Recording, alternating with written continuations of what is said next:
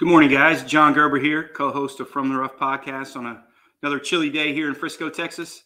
It is sunny, but that's a little deceiving. It's uh, I think it's 18 degrees here, but a little bit opposite of what they're doing out there in the desert, right? They're really shooting some low scores out there, and we kind of anticipated that.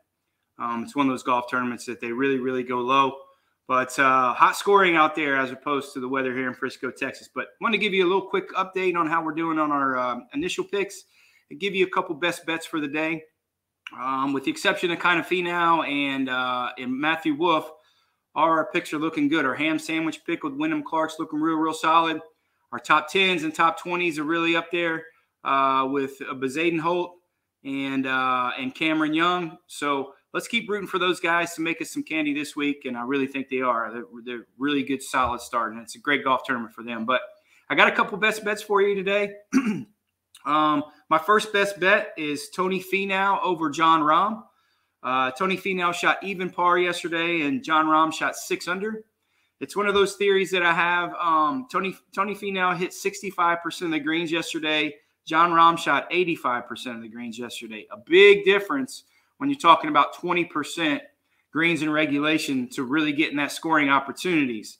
Uh, this will probably be Tony Finau's worst ball striking round of the year at 60, 65% greens and regulations. He never does that. He's a really good ball striker.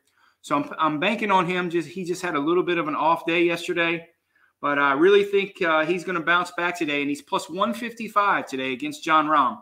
And uh, anytime I see uh, Tony Finau getting plus numbers, I'm going to really look into that. There's not too many opportunities where you're going to get him – uh, where he's an underdog, especially in a matchup. So uh, let's look at Tony Finau plus one, 155 to bounce back, have a really solid ball striking day, and really kind of get on that board of potentially shooting, you know, five, six, seven under. I'm not necessarily thinking that Rahm is going to, you know, have a terrible day ball striking or scoring wise. I just think it's an opportunity.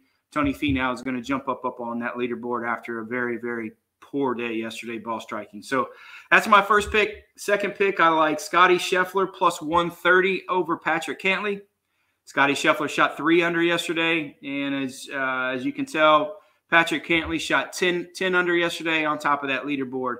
Again, my theory is this: I'm not definitively banking on Patrick Cantlay, you know, having a terrible terrible day, but my theory is coming back and bouncing back after a 10 under day what's he really going to shoot today? Can he shoot three or four under? Yeah, that's probably what's going to happen. It's really hard to, to, to, you know, have a low round and come up with another low round. But it's also me banking on Scotty Scheffler not having a, a, a bad ball striking day at three under par like he did yesterday. He only hit 60% of his greens and Cantlay hit 90% of these greens. 30% difference, guys.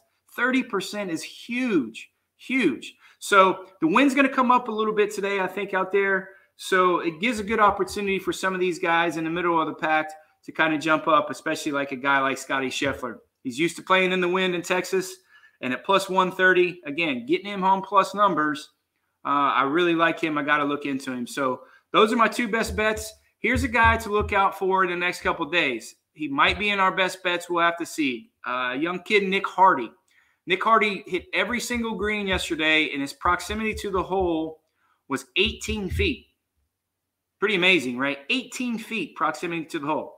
Didn't he had a little bulky putter yesterday, but uh, look for him. Look for him to maybe get on our best bets and jump up that leaderboard if he continue his ball striking. So those are my two best bets. Let's keep pushing our guys uh, that we bet at the beginning of the week, and we'll be back with you tomorrow uh, with a couple best bets. So good luck, guys.